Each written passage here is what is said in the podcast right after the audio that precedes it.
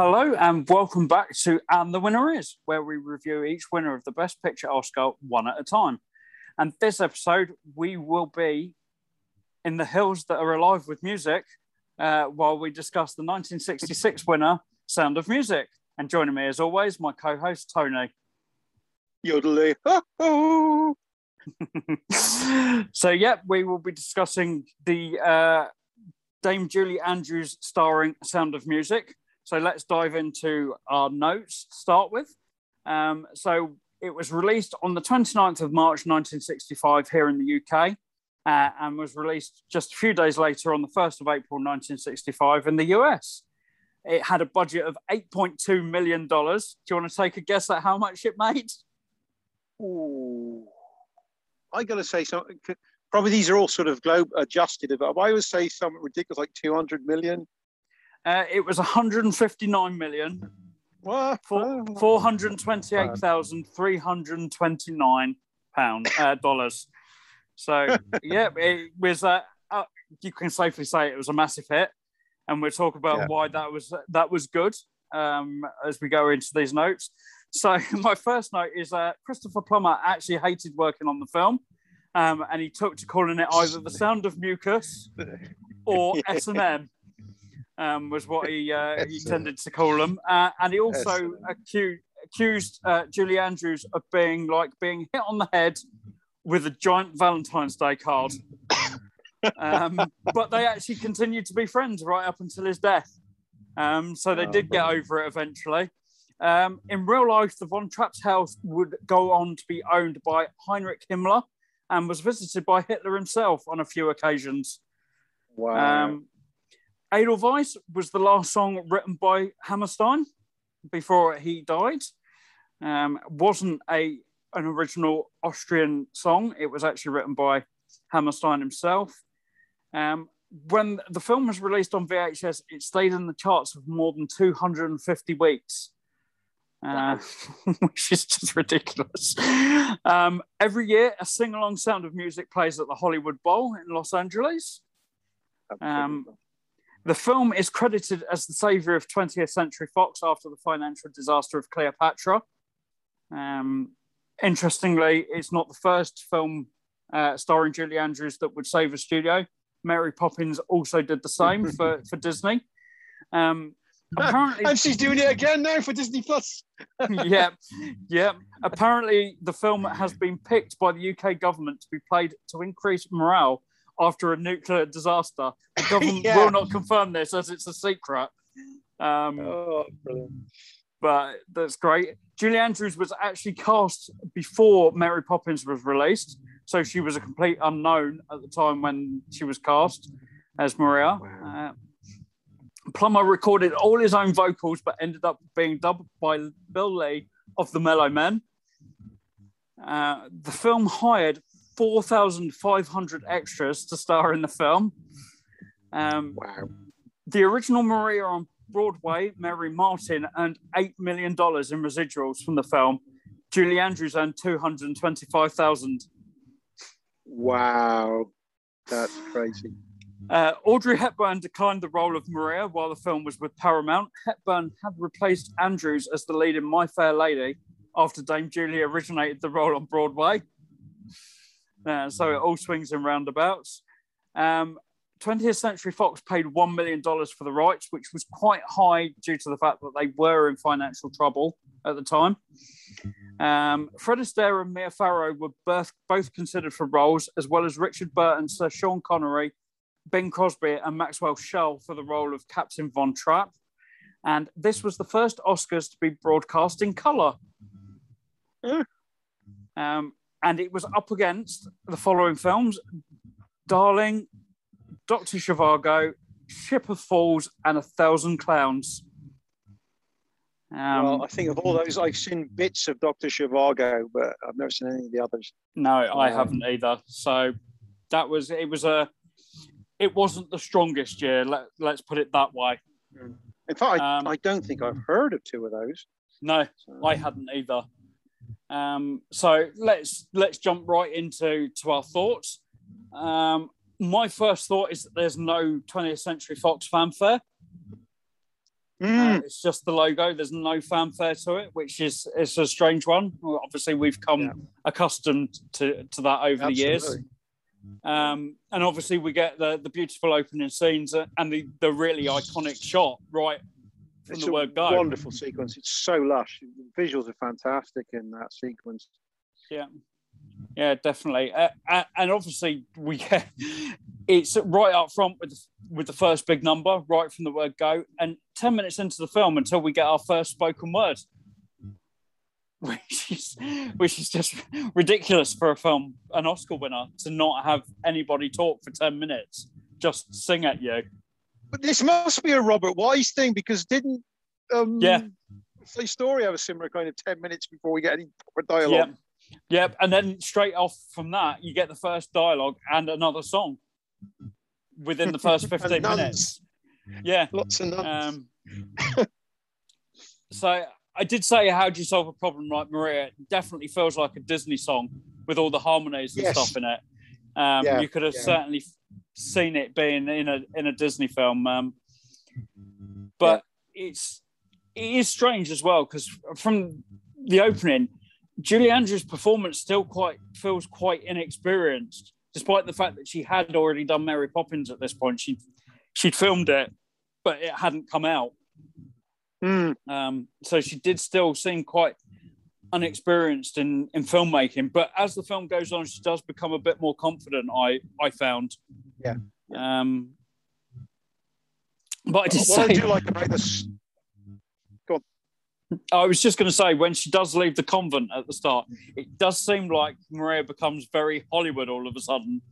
But I like that sequence, and also that the Maria song just sets up the sort of character we're going to get from her, and the, yeah. the, this wonderful free spirit. The bit where she comes back in and traipses off at the end of the song, it's just hilarious. yeah, yeah.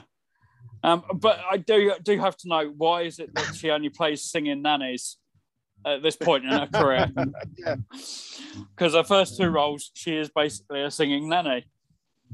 Yeah, um, it's, all, it's all about the confidence, mate. yeah, yeah.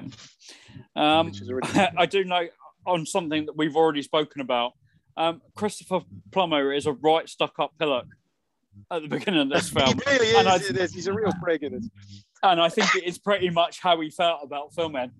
Um, yeah. That's what comes. Though it does, it comes across as quite humorous at times in the film. Yeah, yeah, yeah. I think he's um, great in the film, I'll be honest. Yeah, he is. Uh, I do like that they expand on the children's characters. It's not just concentrating on the adult characters. I think we yeah. do get a lot of background into the, the children. Well, um, well, that, that whole opening with, with the, the whistle scene is fantastic. Yeah, um, and of course we our our first. Uh, First appearance of young Spider-Man. Yes, which uh, I've got a note later on that says Spider-Man in his pump. Um, but yeah, obviously yeah, Nicholas, Nicholas Hammond, Hammond course, yeah. would go on to play Spider-Man um, in the T V series. Um, I did say that there's a, a complete string of songs in this that are in the public psyche. Yes. It's absolutely ridiculous at how it's just song after song that everybody knows.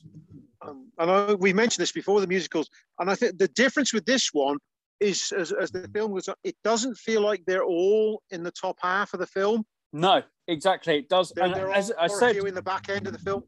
I said at the start that we get two of the big numbers, but they are spread out across the, the film, and obviously we get reprises of certain songs as well throughout yeah, the film. Yeah. Um, mm.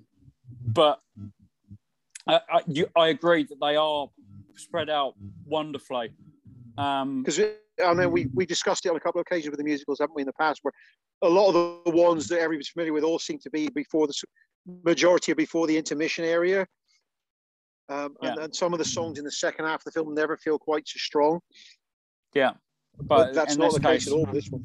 yeah mm. Definitely not. They're, they're definitely very spread out. Um then we get on to um The, the scene in the conservatory, which I think is really sweet. Um, and again, we, we dive into the children. Obviously, we get the um, their song where they kind of go to bed, where they're saying goodnight, and, and another song that's in the, the psyche of everybody. Everybody can recite that song. Um, yeah. which is just just great. Well, again, it's an, again, this is another of those films that's given Seth MacFarlane so many great gag opportunities in Family Guy. And apparently he's a massive fan. It's not well, that he's taken all. He's just a huge fan yeah, of the film. It. Yeah, explained um, a lot. Because there's even one, there's an episode where the three of them come down the stairs like dressed like the kids. And Peter's there with his whistle, and it's yeah. Uh, and and the little the little kid is so cute, especially oh, in this song. She's just she's just brilliant. Um, mm.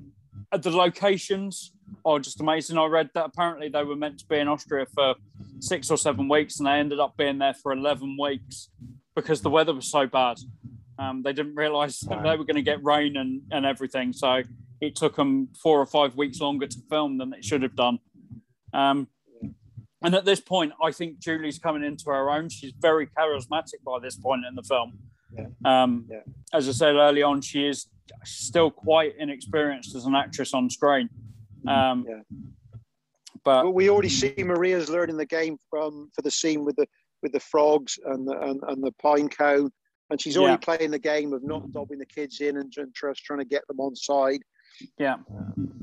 Um, uh, I did say that Do Re Mi seems to go on forever. They just keep repeating it's it a, over and over again. It's a very lot. It, it kind of comes in two halves, doesn't it? Yeah.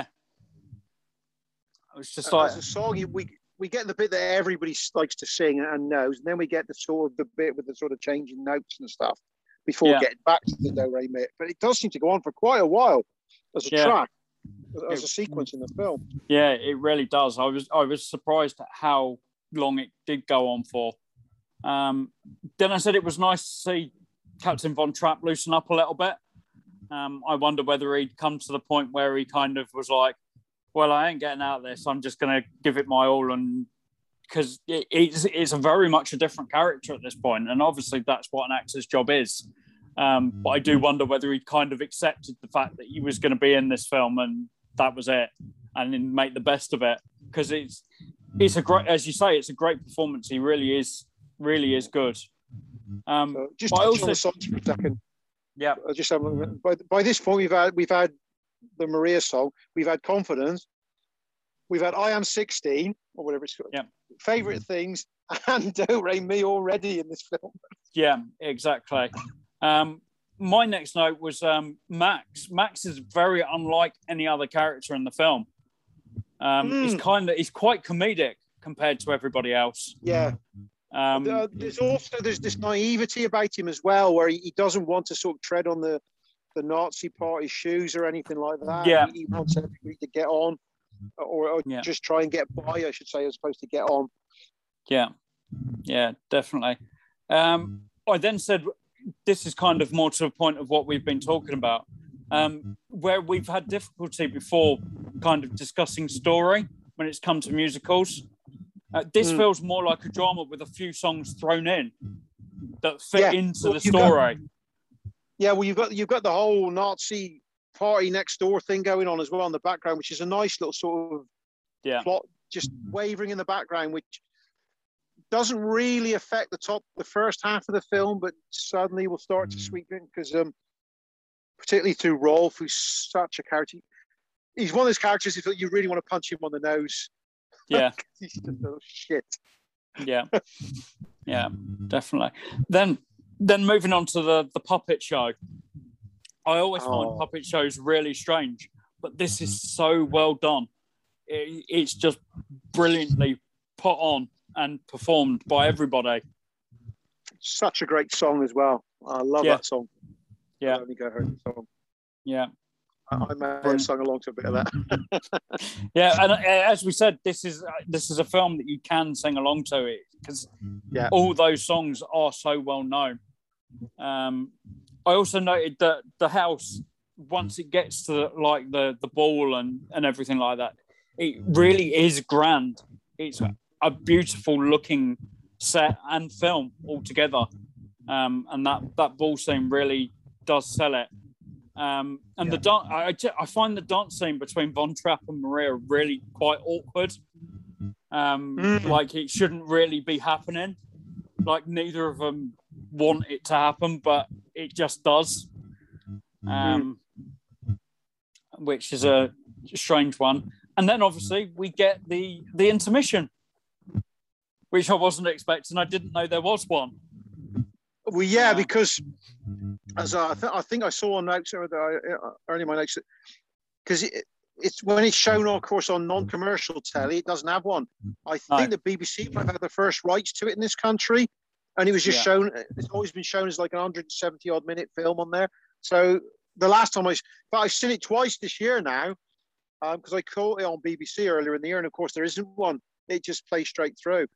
Yeah. And then watching it this time around on Disney Plus, like, oh, right. and I, I don't think I've ever seen it with the intermission before.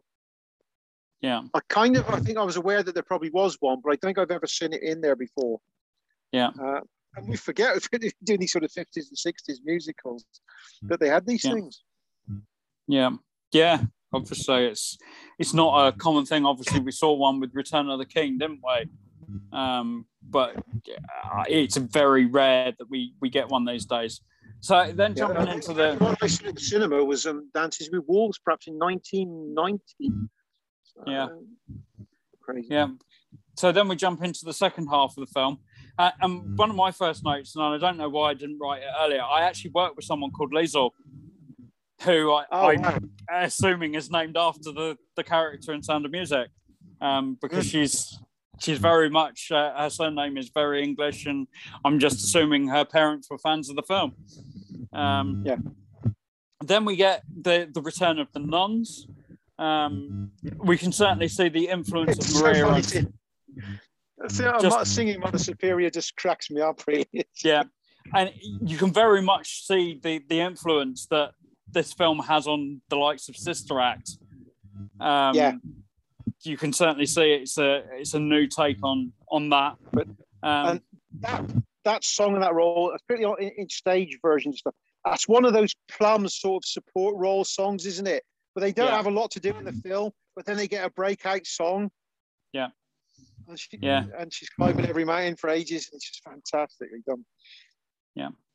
Um, Although I, I, I, I, I did write down it's my least favourite song in the film just because of the change up of pace on it. Yeah. Yeah, I agree. It does slow down a little bit. Um, mm. I also felt there was a, a change of look to the film when we returned to the to the nuns. It, it looks different. It's like it's duller. There, there seems well, to be less. I think that that's probably deliberate choice as well, because we're creeping towards the sort of the Nazi bit of the subplot, aren't we? As well, yeah. so maybe yeah. that was a deliberate choice on Wise's part. Yeah, I, I would assume so. I can I, I can only guess because it is very, very noticeable. Impending gloom or doom that's coming. Yeah.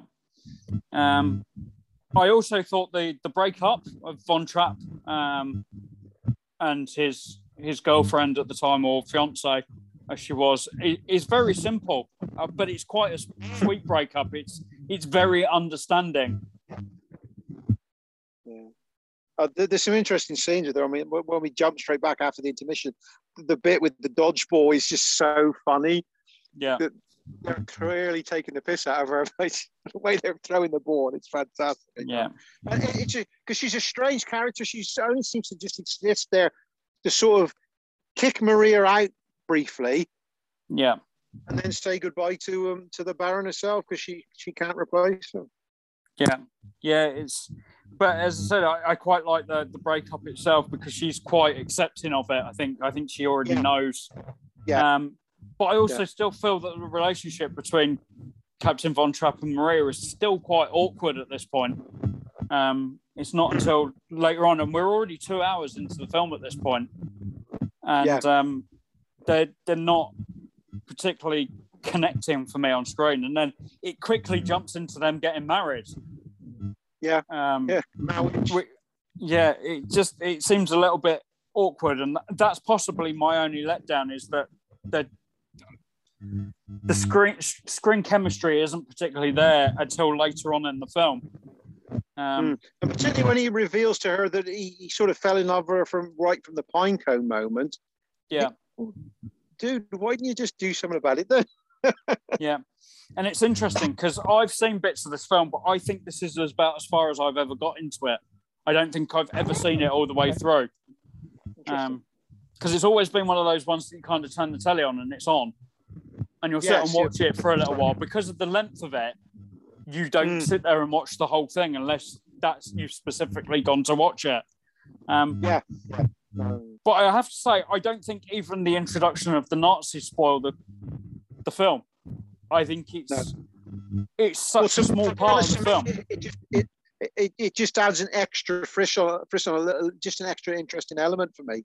Yeah. Um, there's a couple of great scenes. The scene where where he, I love the scene where the Baron just rips up the, the, the flag, the yeah. swastika. Dude, you've got some brass balls. It might be time for you to leave now. yeah. Uh, and then we see Rolf with his brown shirt. And it's just, oh, you twat. But again, it, yeah. it's just a throwaway moment to sort of capture how easily some of those kids were duped into joining. Yeah, yeah, definitely. And then we kind of come to the end of the film, don't we, with the with the talent contest and, yeah. and everything. And it, it kind of tails off, and it's quite edge of the seat stuff as you get to the end. I love the... Well, very, in fact, from the moment Rolf comes with the telegram requesting that the Baron has to go and join the Navy, it becomes a, the last sort of act is, is a race against the clock, isn't it? Yeah. Yeah. Uh, I love the prize announcements. I think they're hilarious. When, when the certain people are coming on stage and doing just bizarre just things. I mean, it's just brilliant. She's so funny. Yeah. Yeah. You can't get just, her off stage. It's genius. Yeah. Um, obviously, we get the troubling ending of the Nazis coming to find them and them trying to escape, and and the boyfriend yeah. oh, kind of stopping them. The lights on. Yeah, really yeah. tense moment. Yeah, um, just horrible. And then you get some some great bits with the nuns again um, to lighten the mood. Um, I think yeah, it's there's, just there's another fantastic Family Guy reference to that, isn't there? With them. Um, I think Peter, maybe one of the characters, is watching Sound of Music on telly, and they cut to the the the, to the, the nuns making a confession. Yeah, and the ones with the car parts, and the others are holding the head of Rolf. It's, they started it. yeah, brilliant. Uh, and then obviously we end on that iconic location again, which we spoke about at the at the start of the film, um, which will forever be part of the zeitgeist coming from Sound of Music. Um, so, yeah. Any any more thoughts for you, Tony, before we dive into our our final bit? Um, no, I, I I say I've actually seen this film twice this year because I watched it earlier in the year. Um, I think it was on at Easter time, maybe. Um, sat down and watched it. I've not seen it in a long time. The fact that it should come up again this year was just a good happenstance. It's a, I love it. It's a great film. I've, I said on the um, the West Side Story, it's one of my favourite directors of, of all time as well. I think Wise did some great stuff, for a fantastic C V. This sits just alongside, I, I think, creatively, West Side is probably a better film, but from an enjoyment point of view, this is the better film of the two of his musicals. Uh, it's, it's a film I could revisit every year quite easily. It's just good fun. There's that little dark element in the background that serves the third act, where they just, it serves as the sort of race against time element. And it's just full of interesting characters, some great moments, some fantastic singable songs. Um, oh, I really enjoy it. I love it. It's a, it's a cracking film. Uh, for me, it's a stone cold classic. Fully deserved its win. Uh, great visuals, say some great, good score. Some truly funny moments, and uh, that are really tense last half hour. And and for me, I I'd easily put this around ninety-two, ninety-three percent. Well, let's let's give my final notes. Um, what a film! Great songs, great story, great performances. Only struggle I have is the early chemistry before, between Von Trapp and Maria um, in the relationship, but that is quickly fixed. Um, once we get to the the wedding and and so on, they become a a stone cold great couple by the end of the film. Um, yeah. I said, no wonder it, this is considered a classic. As a musical and a drama, it excels. And I gave it exactly the same score as you, ninety-two out of one hundred. Dang, spot on. That's got to be a first, isn't it?